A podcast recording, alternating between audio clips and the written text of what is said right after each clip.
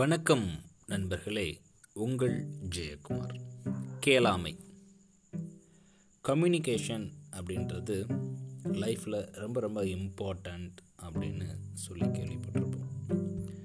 நிறைய பேர் என்ன நினச்சிக்குவாங்க அப்படின்னா கம்யூனிகேஷன் அப்படின்னா நல்லா பேசணும் நிறையா பேசணும் அப்படின்னு தான் சொல்லுவாங்க. ஆனால் நான் அதை கொஞ்சம் மறுக்கிறேன். கம்யூனிகேஷனில் எது ரொம்ப ரொம்ப இம்பார்ட்டண்ட் அப்படின்னு கேட்டிங்கன்னா அந்த லிசனிங் ஸ்கில் காது கொடுத்து கேட்கக்கூடிய திறன். நம்ம எப்போ ஒரு குட் லிசனராக இருக்கோமோ நாம் ஒரு நல்ல ஒரு கம்யூனிகேட்டராக இருப்போம். நான் நிறைய தடவை யோசித்தது உண்டுங்க. ஆண்டவன் ஏன் நம்மளுக்கு ஒரு வாய் ரெண்டு காது படைச்சிருக்கான்? ரொம்ப சிம்பிள் கொஞ்சமாக பேசணும். ரெண்டு காது இருக்குது அதனால் நிறையா கேட்கணும். நம்மக்கிட்ட பேசக்கூடிய நபர்கள் நம்மக்கிட்ட எதிர்பார்க்கக்கூடிய மூன்று விஷயங்கள் என்னன்னு கேட்டிங்க அப்படின்னா ஒன்று வந்து நம்மளை புரிஞ்சுக்கணும். ரெண்டாவது வந்து நம்மளை அங்கீகாரப்படுத்தணும். மூன்றாவது தன்னை நினைவில் வச்சுக்கணும். அப்போது தன்னை புரிஞ்சுக்கணும் அப்படின்னா அவங்க பேசுகிறத முத காது கொடுத்து கேட்கணும். நான் ஒரு டிப்ஸ் தரேன் உங்களுக்கு. நீங்கள் ஒருத்தர் பேசிகிட்டு இருக்கீங்க. நீங்கள் பேசுகிறத அவர் கேட்குறாரா இல்லையா அப்படின்னு தெரிஞ்சுக்கணும் அப்படின்னா இதை நீங்கள் பயன்படுத்தி பாருங்கள் அறுபது நொடி அதாவது ஒரு நிமிஷத்துக்கு மேலே நீங்கள் பேசுகிறத அவர் காது கொடுத்து கேட்கல அப்படின்னா அவருடைய தலை ஆடவே ஆடாது. அதாவது அவர் ஹெட் நோட் பண்ணல அப்படின்னா அவர் நீங்கள் சொல்கிறத சுத்தமாக கேட்கலன்னு அர்த்தம்.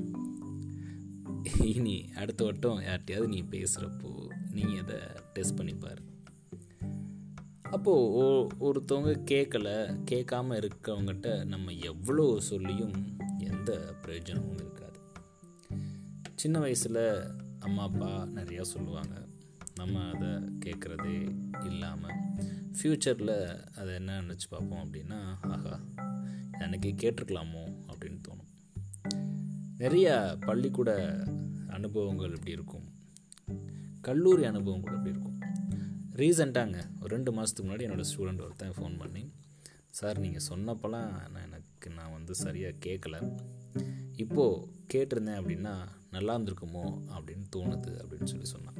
அதுவுமே கேளாமையில் வரக்கூடிய ஒரு செயல் தான் அப்போது நாம் எப்போ ஒரு விஷயத்தை கேட்குறோம் நல்ல விஷயங்களை அதை கேட்டு நம்ம அதன்படி நடக்கிறப்போ வாழ்க்கையில் பிரச்சனைகள் அப்படின்றது ரொம்பவே குறைஞ்சிரும்.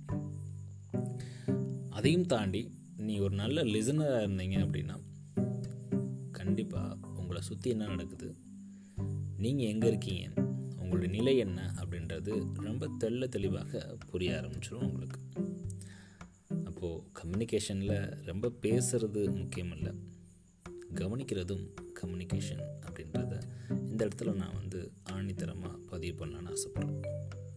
நன்றி நண்பர்களே மீண்டும் நாளை இன்னொரு பதிவில் உங்களை சந்திக்கிறேன். கேளாமை.